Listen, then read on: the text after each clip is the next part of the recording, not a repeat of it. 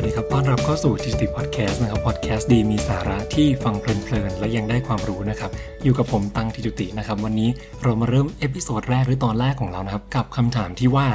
เดินหรือวิ่งดีกว่ากันนั่นเองนะครับ การเดินหรือการวิ่งเนี่ยเราก็จัดว่าเป็นการออกกำลังกายที่คล้ายๆกันซึ่งให้ประโยชน์ต่อร่างกายนะครับ ไม่ว่าจะเป็น ระบบไหลเวียนโลหิตนะครับ ทั้งหลอดเลือดเอง หัวใจเองก็ดี ซึ่งทำให้มันแข็งแรงขึ้นนะครับแม้กระทั่งการลดกระบวนการอักเสบเรื้อรังของร่างกายนะครับ อีกทั้งยังมีผลต่อจิตใจสภาวะการลดความเครียดนะครับ ซึ่งประโยชน์มากมายเหล่านี้เนี่ยจึงทำให้หลาย ๆ คนเนี่ยออกกำลังกายครับจะมีสักกี่คนที่ไม่ออกกำลังกายนะครับ ซึ่งคำตอบก็คือมีมากมายนั่นเองนะครับ ซึ่ง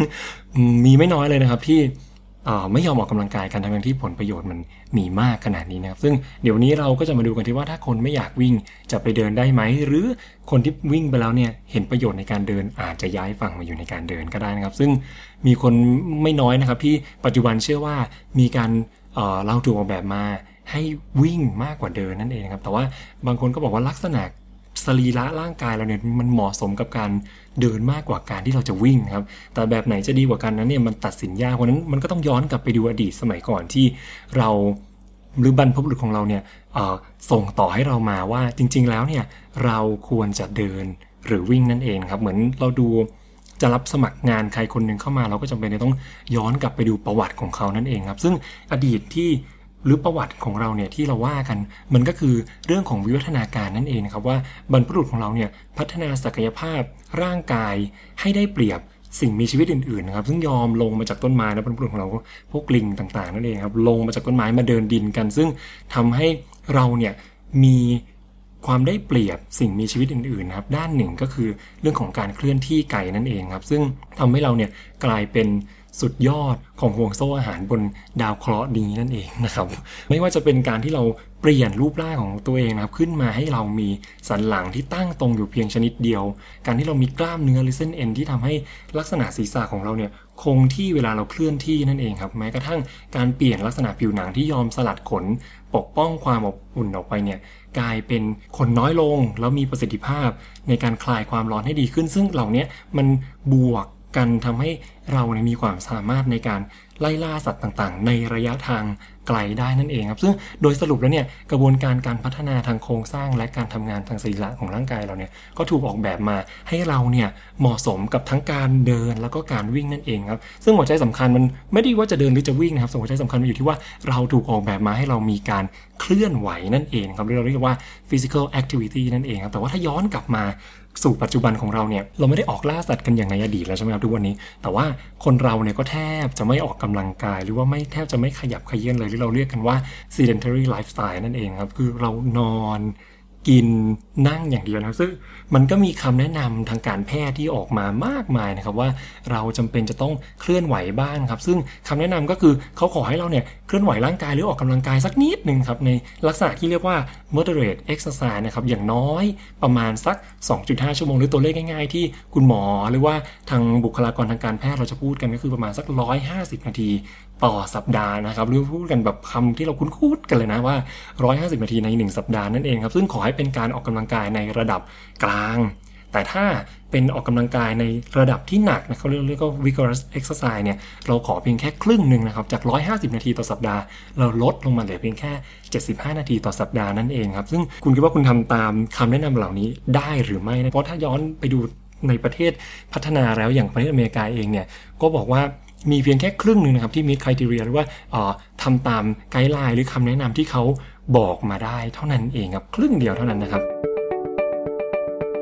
และไอ้ระดับกลางกับระดับหนักเนี่ยครับมันต่างกันยังไงทำไม ผู้คนถึงปฏิบัติตามคำแนะนำกันไม่ได้นั่นเองครับมันใช้พลังงานเท่าไหร่ถึงจะไปถึงขั้นการออกกำลังกายแบบนั้นได้ครับเราก็ต้องมาดูว่าปกติเนี่ยเราใช้หน่วยในการวัดพลังงานของการออกกำลังกายเนี่ยนักวิทยาศาสตร์แล้วก็คำนวณมานะครับโดยการที่เปรียบเทียบกับสภาวะที่เรานั่งพักปกติแล้วหายใจทิ้งไปเฉยๆนะฮะโดยการที่บอกว่า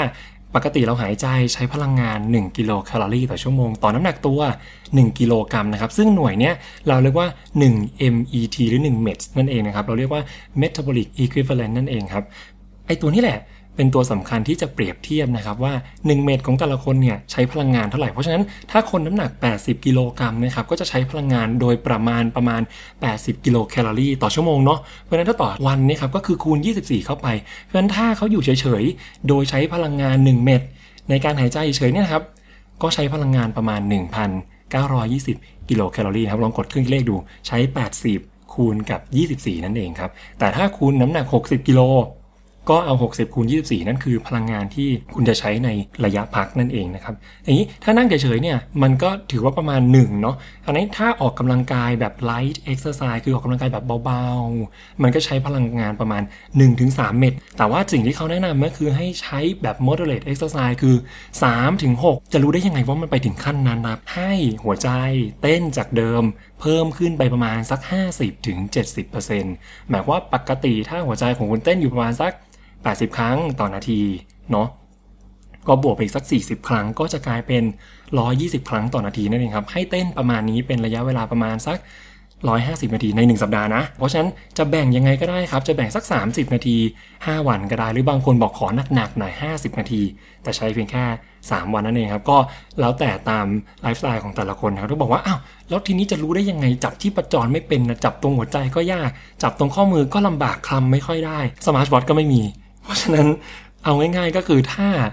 ดูไม่ออกวัดไม่ได้ ก็เอาเป็นว่าระหว่างที่คุณออกกำลังนะครับ ให้มันมีความรู้สึก เหนื่อยแบบเวลาใครมาถามคำถามว่าวันนี้กินข้าวกับอะไรก็ให้ตอบเป็นแบบคำเว้นคำเช่นวันนี้กินข้าวกับอะประมาณนี้ก็จะได้ลักษณะที่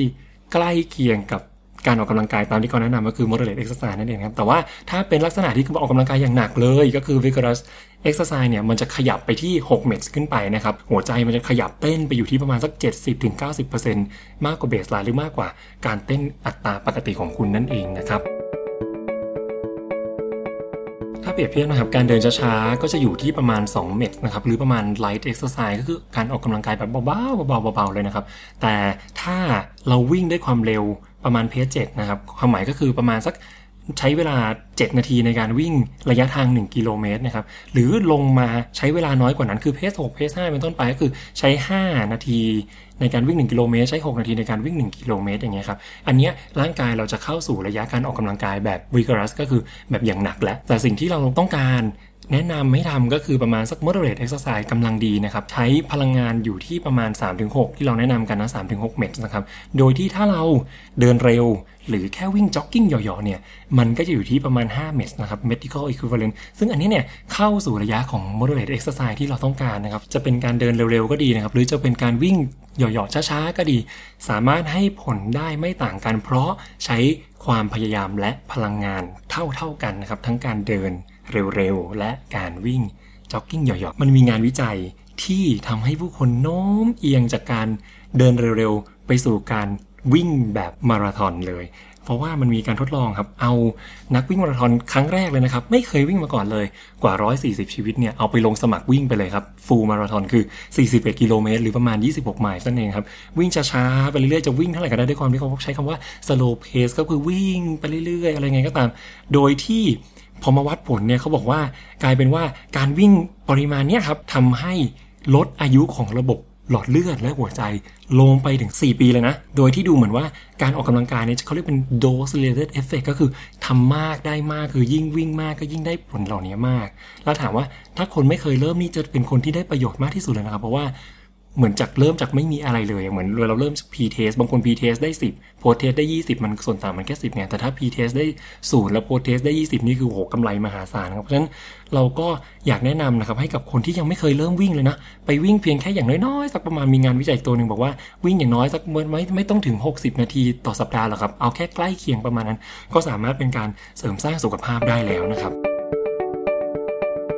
ดูเหมือนว่าตอนนี้คะแนนการวิ่งจะนำการเดินนะครับ ซึ่งก็ยังมีงานวิจัยที่ยังสนับสนุนการวิ่งมากกว่านะครับโดยการที่เอาคนเดินประมาณสักหมื่นหกพันคน กับคนวิ่งประมาณ 3 3 0 0 0 คนเนี่ยมาดูตลอดระยะเวลา 6 เดือนนะครับ มาดูแล้วตามไปดูความเสี่ยงของการเป็นความดันกับการเป็นเบาหวาน ปรากฏว่าคนที่วิ่งนะครับ มีความเสี่ยงในการเป็นความดันต่ำกว่าคนที่เดินถึง 38% 38%เลยนะครับ วิ่งดีกว่าเดินถึง 38%นะกับลดความเสี่ยงของการเป็นเบาหวานนะครับ ในคนที่วิ่งเนี่ยมีโอกาสเป็นต่ำกว่าคนที่เดินถึง 71%โอ้โห นี่คะแนนวิ่งนำโด่งริ้วเลยนะครับ บางคนก็บอกว่าโห ทางนี้เอาวิ่งเป็นหลักเลยดีกว่าไม่ต้องไปเดินล้วบอกว่าจริง ๆ เดินไม่ได้มีแบบข้อด้อยไปกว่ากันนะครับในไต้หวันเราก็มีการศึกษานะครับ ดึงคนไปศึกษากว่า 4 0 0 0 0 0 คนนะครับ มาดูว่าการออกกำลังกายเนี่ยใช้เพียงแค่ moderate exercise ก็คือใช้การเดินเร็วเท่านั้นนะครับ ไม่ต้องไปวิ่งนะ เอาแค่เดินเร็วพอแต่ให้อยู่ในขั้นของ moderate exercise ก็คือทำให้หัวใจเต้นเร็วขึ้นประมาณสัก 50-70เปอร์เซ็นต์จากของเดิมหรือพูดให้เหนื่อยเป็นคำเว้นคำนะครับปรากฏว่าแค่ประมาณเนี้ยใช้ 15 นาทีต่อวันเอง ก็ยังสามารถลดอัตราตาย ลงเมื่อเปรียบเทียบกับคนที่เป็น sedentary lifestyle คือไม่ทำดอยอะไรเลยวันๆ กินขี้ฉี่นอนอย่างเดียว ลดไปได้ถึง 10%นั่นเองนะครับ อัตราตายลดลงไปทั้ง 10%นะครับเขาก็ไปเปรียบเทียบไปดูว่าถ้าออกกำลังกายแบบ vigorous exercise เนี่ย จะใช้เวลาประมาณเท่าไหร่เขาบอกว่าเนี่ย ถ้าเดิม moderate เนี่ยนะระยะระยะกลางระดับกลางเนี่ยออกกำลังเพียงแค่ 15 นาทีต่อวัน แต่ถ้าไปวิ่งด้วยความเร็วถึงระดับ vigorous ก็คือระดับขั้นสุดเนี่ยนะใช้เพียงแค่ 5 นาทีต่อวันก็ได้ผลในการลดอัตราตายกว่า 10%แล้วนั่นเองครับเพราะนั้นหมายความว่าคุณจะเดินหรือจะวิ่งหนักๆก็ได้นะครับเพียงแค่เริ่มออกกำลังกายนะครับ ให้เหมาะสมกับตัวเอง มีเวลาน้อย แล้วสุขภาพร่างกายแข็งแรง ก็ไปวิ่งแบบหนักๆก็ได้นะประหยัดเวลา ได้ผลเท่ากัน แต่ว่าถ้าไม่มีเวลากับร่างกายบอบบาง ค่อยๆ เริ่มกันดีกว่า ก็ไประยะแบบ moderate exercise แต่ใช้เวลามากกว่าการออกกำลังกายแบบหนักเพิ่มขึ้นมาสักหน่อยหนึ่งเท่านั้นเองนะครับพอพูดถึงเรื่องเวลานะครับก็มีคนตั้งคำถามกับการที่ว่าคุ้มหรือไม่ที่เราเอาเวลาออกกำลังกายเนี่ยนะไปซื้อระยะเวลาที่ทำให้เรามีชีวิตยืนยาวขึ้น ถ้าผลมันไม่ต่างกันมันก็ไม่มีประโยชน์เนาะที่จะเอาเวลา การกินนั่งนอนดูหนังในห้องแอร์ของเราไปแลกกับการวิ่งจนมันเหนื่อยและเหงื่อชุ่มตัว ก็มีคนไปคำนวณมาให้แล้วว่าไปวัดเลยครับ เอาคนอายุสัก 44 ขึ้นไปถึงสัก 80 ปีเนี่ย เอามาวิ่ง 2 ชั่วโมงต่อสัปดาห์ซึ่งระยะเวลาก็ใกล้เคียงกับที่เขาแนะนำให้เราทำอยู่ณปัจจุบันนะ โดยเฉลี่ยแล้วเนี่ย มีอายุเพิ่มขึ้นเท่าไหร่ ถ้าคุณออกกำลังกายประมาณ 0.43 ปีนะ ระยะเวลาที่คิดมา จะได้อายุเพิ่มขึ้นไป 2.8 ปี หมายความว่าถ้าลงทุนออกกำลังกาย 0.43 ปีเนี่ยนะจะได้อายุเพิ่มขึ้น 2.8 ปีทีนี้ตัวเลขนี้มันอาจจะคิดยากไปหน่อยหนึ่งก็แปลงตัวเลขนิดนึงนะครับ ถ้าออกกำลังกาย 1 ชั่วโมง คุณจะได้ระยะเวลาชีวิตเพิ่มขึ้นถึง 7 ชั่วโมงนะเพราะนั้นดูแล้ว มันก็ดูคุ้มค่านะครับว่าการลงทุนเพียงแค่ 1 ชั่วโมง แต่ได้ระยะเวลาเพิ่มขึ้น 7 ชั่วโมง อ่า นี่คือโดยทั่วไปไม่นับการเกิดอุบัติเหตุและอื่นๆนะครับเพราะฉะนั้น ก็ถือว่าเป็นการลงทุนที่คุ้มค่ามาถึงจุดนี้คงอยากจะเริ่มวิ่งขึ้นมาบ้างแล้วใช่ไหมครับ แต่ถามว่าถ้าวิ่งแล้วเนี่ยมันจะเกิดการบาดเจ็บได้ไหมอ่ามันก็ไม่แปลกอยู่แล้วที่ว่าการวิ่งนะครับมันจะมีการบาดเจ็บ และโดยเฉพาะถ้าเปรียบเทียบกับการเดิน การวิ่งมันบาดเจ็บมากกว่าการเดิน โดยตัวสรีระและการออกแบบของร่างกายอยู่แล้วนะครับเพราะถ้าไปดูจริงๆกลไกในการเดินเนี่ยเวลาเราเดิน เราลงน้ำหนักเต็มเท้าในแต่ละครั้งที่เราเดิน เต็มฝ่าเท้าข้างหนึ่งเคลื่อนตัวไปลงอีกฝั่งหนึ่งเท้าใดเท้าหนึ่งยังแตะพื้นอยู่และยังรับน้ำหนัก ร่างกายได้อยู่ แต่ถ้าเทียบกลไกในการวิ่งครับ มันมีส่วนใดส่วนหนึ่งของเท้าเท่านั้นที่ไปแตะพื้น และแต่เพียงแค่ระยะเวลาใดระยะเวลาหนึ่ง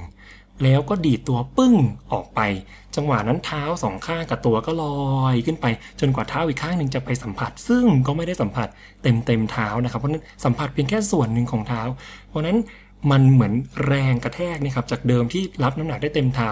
ไม่มีการลอยตัวเนาะแต่พอเป็นการวิ่งครับมันลงไปเนี่ย เท้าบริเวณนั้นต้องรับน้ำหนักตัวมากกว่าปกติ 2-3 เท่าเลย ดังนั้นมันจะเกิดการบาดเจ็บได้มากกว่า แต่ความกังวลหลักคงไม่ได้อยู่ที่กล้ามเนื้ออย่างเดียวนะครับเพราะบางคนบอกว่าจริงๆ แล้วนวดนวดพักๆมันก็หายละความกังวลมันตกไปกับข้อเข่านะครับ ซึ่งบางคนบอกว่าโอ้โหออกกำลังกายมันดีแต่หัว ใจจริงนะหลอดเลือดก็ดีจริงแต่ ข้อเข่าที่มีอยู่คู่เดียวของฉันแล้วมันจะเกิดอะไรขึ้นนะครับ มันก็มีคนไปวิจัยเหมือนกันนะครับ เอาตอบด้วยกันวิจัยนี่แหละว่า เอาไปตรวจมาครับ 100 คน อันนี้ทำที่ประเทศอังกฤษนะครับในกรุงลอนดอนนะเอาคนที่อายุมากกว่า 40 ปีแล้วนะ เอาพวกที่มีความเสี่ยงเนี่ยเข้าไปดูเลย ซึ่งไม่เคยวิ่งมาก่อนด้วยนะครับ ไม่เคยแต่เรื่องการวิ่งมาก่อนเลย เอาไปเอ็กซเรย์ด้วยคอมพิวเตอร์ซึ่งเราเรียกว่า MRI นี่ยครับ ไปดูก่อนซิว่าก่อน 6 เดือนที่เธอจะวิ่งกันเนี่ย เป็นยังไงภาพ ภาพเข่าวันนั้นเป็นยังไงบ้าง แล้วหลังจากวิ่งเสร็จไปปั๊บมาดูที่ 2 อาทิตย์ต่อ แล้วก็ดูต่อไปเรื่อยๆนะครับ ผลปรากฏว่าบริเวณที่อักเสบเป็นประจำในระยะยาวเนี่ยตามไปที่ 6 เดือนเรื่อยๆ แล้วกลับมีความแข็งแรงมากขึ้น ซึ่งกลายเป็นว่าการวิ่งเนี่ยครับมีประโยชน์ต่อข้อเข่าในระยะยาว แต่ว่าท่านใดที่มีความกังวลมากเช่นเป็นเข่าเสื่อมระยะสุดท้ายใกล้จะนัดผ่าตัดแล้วอันนี้อาจจะต้องปรึกษาคุณหมอกระดูกคู่ใจของท่านนะครับว่าจริง ๆ แล้วณตอนนี้ควรทำอะไรยังไงนะครับ แต่ว่าถ้าคนที่มีเข่าเสื่อมระยะแรก ๆ ยังออกกำลังกายได้ยังวิ่งไหวยังไม่ได้ปวดอะไรมากมายการวิ่งจะช่วยรักษาเข่าในระยะยาวนั่นเองครับเพราะนั้นความเชื่อที่ว่าวิ่งแล้วเข่าพังเนี่ยอาจจะไม่ได้จริงเสมอไป แต่ก็ไม่ปฏิเสธนะครับว่าการวิ่งเนี่ยทำให้เข่าได้รับบาดเจ็บได้ ในกรณีถ้าคุณวิ่ง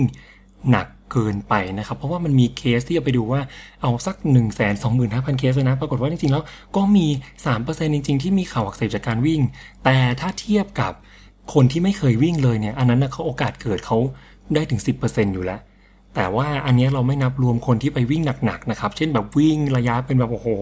เกินฟูลมาราธอนขึ้นไปครับ ซึ่งอันนั้นเนี่ยตัวเลขมันขยับขึ้นไปถึงตั้ง 13%นะครับ โอกาสในการเกิดการเข่าพังนั่นเองนะ เพราะนั้นมันยังมีประโยชน์มากกว่าอยู่ดี ถ้าเราวิ่งในระยะทาง และในระยะเวลาที่เหมาะสม มาถึงตอนนี้เราก็จะเอ็นเอียงไปทางฝั่งการวิ่งมากกว่าแล้วนะฮะแต่ว่าถึงอย่างไรก็ตามในการวิ่งก็จะมีข้อเสียคือการบาดเจ็บที่มากกว่าการเดิน มันมีตัวเลขที่ทำมาในนักศึกษาสเปนประมาณสัก 14,000 คนนะครับ เอามาดูว่าการวิ่งเนี่ยมีอัตราการบาดเจ็บ สูงกว่าการเดินเนี่ยถึงตั้ง 40%ครับแต่ทั้งหมดทั้งมวลด้วยตัวเลขการวิจัยนี้ มันก็ยังมีการบาดเจ็บที่น้อยกว่า ถ้าเปรียบเทียบกับการเล่นบอล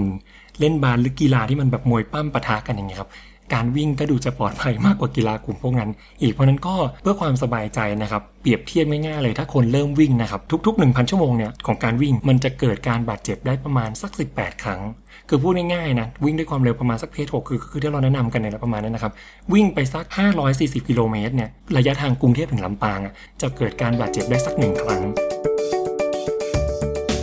ดังนั้นสำหรับมือใหม่ที่ต้องการจะเริ่มวิ่งนะครับ สิ่งที่เราต้องกังวล ก็คือต้องลดการบาดเจ็บให้เกิดน้อยที่สุดนั่นเองครับคือมันต้องมีการเจ็บปวดอะไรเกิดขึ้นแน่นอนนะครับ เพราะว่าเริ่มอะไรใหม่ ๆ มันก็จะต้องมีความแบบยินยอมการแลกเปลี่ยนเสมอนะเพราะนั้นมันก็มี 5 ทิปง่ายๆ คือ 5 ข้อง่ายๆ ที่เราแนะนำกัน เพื่อลดอาการบาดเจ็บในการที่เราจะไปเริ่มวิ่งกันนั่นเองครับหนึ่งก็คือค่อยๆเริ่มครับเริ่มทีละนิดก็พอเพื่อให้ร่างกายเราเนี่ยได้เสริมสร้างกล้ามเนื้อ เพื่อรับแรงกระแทกต่างๆ ที่จะเกิดขึ้นเพราะนั้นค่อยๆเริ่มไปนะปรุงโรไม่ได้สร้างเสร็จภายในหนึ่งวันนะอันที่ 2 ออกกำลังแบบ ผสมผสานนะครับ คืออย่าไปวิ่งอย่างเดียว สักแต่ว่าวิ่งวิ่งอย่างเดียวเนี่ย พยายามออกกำลังกายด้วยวิธีการอื่นด้วยครับ เขาแนะนำว่านอกจากการวิ่งแล้วก็ยังแนะนำการออกกำลังกายแบบ resistance training นะครับ คือเป็นการออกกำลังกายด้วยออกแรงต้านนะครับ ไม่ว่าจะเป็นการเล่นเวทเล่นยิมก็ดีครับ หรือจะเป็นการโยคะ เพื่อเพิ่มความแข็งแรงของกระดูกครับ คือกระดูกเนี่ยเขาจะแข็งแรงขึ้นตามทิศทางแรงที่เขา ต้องรับน้ำหนัก หมายว่าถ้าเราออกกำลังกายด้านใดด้านหนึ่ง ด้านเดียวคือเป็นการแรงกระแทกจากการวิ่งอย่างเดียว มันก็จะไม่ได้แข็งแรงทุกส่วน เพราะฉะนั้นเราควรจะออกกำลังกายให้เกิดการรับแรงหลาย ๆ ด้านนะครับเพื่อสร้างความแข็งแรงได้รอบตัวอันดับที่ 3 อายุเป็นเพียงแค่ตัวเลขครับออกกำลังกายเริ่มได้ทุกวัยนะครับถึงแม้ว่ามวลกล้ามเนื้อเนี่ยมันจะสูงสุดเพียงแค่ช่วงอายุหนึ่งคือประมาณสัก 20-30 ปีนะครับแต่ว่าการออกกำลังกายเนี่ยก็ยังจำเป็นสำหรับผู้สูงอายุในโดยเฉพาะอย่างยิ่งคนที่อายุ 60 ปี 70 ปีขึ้นไป มันยังจำเป็นจะต้องรักษาความแข็งแรง balance แม้กระทั่งการทรงตัวนะครับ เพราะว่าการออกกำลังกายจะเสริมสร้างป้องกันการลื่นล้มและการทรงตัวเพราะผู้ใหญ่ ผู้สูงอายุเนี่ยล้มทีหนึ่งเหมือนวุ่นวายนะครับกระดูกกระเดี่ยวเอ่ยอะไรเอ่ยสมองสมองได้รับการกระทบกระเทือนหมด เพราะฉะนั้นการออกกำลังกายก็จะเป็นการเสริมสร้างประสิทธิภาพการทรงตัวให้แก่ผู้สูงอายุนั่นเองครับ มาถึงข้อที่4ครับข้อที่4คือออกแล้วเนี่ยให้พักบ้างก็คือพักเลยครับ พอออกเสร็จปั๊บไม่ต้องไปทำอะไรไม่ต้องไปฝืนอะไรมากมายครับ มีช่วงเวลาพักให้ร่างกายได้เสริมสร้างส่วนเสริมอะไรเสริมสร้าง ซ่อมแซมส่วนที่สึกหรอบ้างนั่นเองนะครับ มาถึงข้อที่ 5 ข้อที่ 5 ก็คือต้องอยู่ในความพอดี คือไม่ออกให้มันหักโหมจนเกินไป จริง ๆ แล้วความเครียดในปริมาณที่พอเหมาะมันจะทำให้เกิดแรงกระตุ้นนะครับ แต่ความเครียดที่มากเกินไปแทนที่ การออกกำลังกายจะได้ผ่อนคลายความเครียด ปรากฏว่ายิ่งไปสร้างความเครียดให้แก่ร่างกายครับวันนั้นออกไปเครียดหนักกว่าเดิมไม่มีประโยชน์นะฮะสุดท้ายเสริมให้สำหรับคนที่อยากลดน้ำหนักนะครับ การออกกำลังกายด้วย moderate exercise เนี่ยออกการออกกำลังกายที่ระดับปานกลางนะครับ จริง ๆ แล้วคุณเลือกได้นะว่าจะเอาวิ่งหรือเอาเดินนะแต่จริง ๆ แนะนำว่าให้วิ่งดีกว่าครับ เพราะมันจะทำให้คุณลดน้ำหนักได้มากกว่าการเดินด้วยนะครับ ในการเปรียบเทียบการใช้พลังงานที่เท่ากันครับ หมายความว่า ใช้พลังงานเท่ากันจริง แต่การอัตราการเผาผลาญที่เกิดขึ้นในร่างกายเนี่ยการวิ่งได้มากกว่าการเดิน เพราะฉะนั้นใครที่อยากลดน้ำหนัก ผมแนะนำว่าในระยะเวลาเท่ากัน คุณไปวิ่งดีกว่านั่นเองครับ เพราะฉะนั้นระวังแค่อย่างเดียวคือระวังเรื่องน้ำหนักตัว มันจะจะทำให้เกิดการบาดเจ็บได้ เพราะฉะนั้นค่อยๆนะครับตามคำแนะนำ5ข้อก่อนหน้านี้นะครับค่อยๆเริ่ม มาถึงช่วงสุดท้ายนะครับ จะกล่าวโดยสรุปเลยก็คือ ก่อนหน้านี้ที่เราถามกันว่า จะเดินหรือวิ่งดีกว่ากันนะครับ สรุปแล้วเนี่ยจริง ๆ คุณจะเดินเร็ว หรือจะวิ่งเหยาๆก็ได้ แต่ขอให้ใช้เวลา 150 นาที ต่อ 1 สัปดาห์ จะแบ่งยังไงก็ได้ครับเอาตามที่สะดวกจะเป็น 50นาที 3 วัน จะเป็น 30นาที 5 วัน หรือจะออกแบบยังไงก็ได้ให้เหมาะสมกับตารางชีวิตของคุณ แต่ขอให้การออกกำลังกายณขณะนั้นนะครับใช้เวลาณตรงนั้นเนี่ยขอให้เป็นการออกกำลังกายที่อยู่ในระดับ moderate exercise คือใช้พลังงาน 3-6 metabolic equivalence หรือเปรียบเทียบกับการเต้นของหัวใจง่ายๆคือให้มันเต้นเร็วขึ้น 50-70%จากของเดิมที่เต้นอยู่แล้ว ถ้าวัดด้วยชีพจรไม่สะดวกก็เอาเป็นว่าพูดให้เหนื่อยเป็นคำเว้นคำก็เพียงพอแล้วครับ การออกกำลังกายเนี่ย อย่าออกโดยรูปแบบเดียวให้ออกรูปแบบอื่นร่วมด้วยตามที่เคยพูดไปก่อนหน้านี้นะครับ ซึ่งมันให้ผลคุ้มค่า ไม่ว่าจะเป็นผลทางสุขภาพ และผลทางจิตใจ ลดความเครียด เสริมสร้างระบบหัวใจและหลอดเลือด ระบบกระดูกกล้ามเนื้อ ลดความเสี่ยงของการเป็นความดันและเบาหวานอีกทั้งยังเพิ่ม อายุขัยทำให้คุณดูเด็กลงครับเพียงแต่ขอให้อยู่ในความพอดีหลีกเลี่ยงการบาดเจ็บที่ได้พูดกันไปในช่วงท้ายนะครับ นับว่าการออกกำลังกายเป็นการลงทุนที่คุ้มค่าครับ เพราะไม่จำเป็นต้องใช้เงิน ขอเป็นแค่ กายพร้อมและใจพร้อม เราก็ทำได้นะฮะเมื่อรู้แบบนี้แล้ว ผมว่าเลือกวันออกกำลังกายกันเลยดีกว่าครับ คุณรู้ไหมว่า คนนิยมไปออกกำลังกาย วันไหนมากที่สุดครับ ติ๊กตอกติ๊กตอกติ๊กตอกคำตอบก็คือ วันพรุ่งนี้ฮะเพราะนั้นมันจะไม่มีใครได้ไปออกกำลังกายแล้วครับคนส่วนใหญ่เพราะนั้นถ้าตัดสินใจที่จะออกกำลังกายแล้ว อย่ารอให้ถึงวันพรุ่งนี้ครับ จบคลิปนี้ดีสุดฟังจบแล้วลุยเลยครับ ออกไปวิ่งเลย ถ้ายังวิ่งไม่สะดวกไปเดินเร็ว ให้ตามที่บอกให้ได้ก่อนนะครับ ส่วนถ้าใครบอกว่าโอ้โหนี่มันดึกมากแล้วอุปกรณ์อะไรก็ยังไม่พร้อม ยังไม่สะดตอนนี้ผมแนะนำครับว่าปรับสิ่งแวดล้อมให้เหมาะสมต่อการวิ่ง ให้เร็วที่สุดครับ อันดับแรกสิ่งที่ควรทำคือ หาเพื่อนที่จิกกัดเราได้ตลอดเวลาหากเราทำตามเป้าหมายเราที่ตั้งไว้ไม่ได้เป็นอันดับแรกก่อนเลย อันนี้รอเล่นนะถ้าทำได้ก็ยิ่งดี จะได้เป็นการตอกย้ำว่าคุณจะไปวิ่งแน่นอนนะ up status ก็ได้ครับว่า วันพรุ่งนี้ฉันจะไปวิ่งตอนเช้า หรือตอนเย็นหลังจากเลิกงานเสร็จ ฉันจะไปวิ่งแล้วเดี๋ยวมารอดูกันว่าทำได้ตามที่พูดไว้หรือเปล่า อันนี้ก็เป็นปัจจัยด้านสิ่งแวดล้อมอีกอย่างหนึ่งนะครับที่อยากจะให้เริ่มทำไว้ ถ้าคุณไม่กลัวการโดนจิกกัดลุยเลยฮะที่สำคัญคือเตรียมอุปกรณ์ของตัวเองให้พร้อมด้วยไม่ว่าจะเป็นเสื้อกางเกง แขวนรอไว้เลยฮะเอาออกมานอกตู้รองเท้าที่เคยอยู่ในชั้นจะเป็นชั้นไหนก็ตามดึงออกมาครับคู่ที่พร้อมที่จะให้เราไปวิ่ง ตั้ง status เราไว้อย่างที่บอกนะครับ แล้วอย่าลืมนะครับตัวเลขขอเป็นแค่ง่าย ๆ คือ 150 นาทีใน 1 สัปดาห์ครับ ถ้าทำได้สุขภาพของคุณและชีวิตจะเปลี่ยนไปนั่นเองครับหวังว่า episode นี้จะเป็นประโยชน์อะไรให้กับคุณบ้างนะครับ แล้วพบกันในตอนถัดไปกับผมตังทิจุตีครับ ขอบคุณที่ติดตามชมและฟังจนจบนะครับ ขอบคุณครับ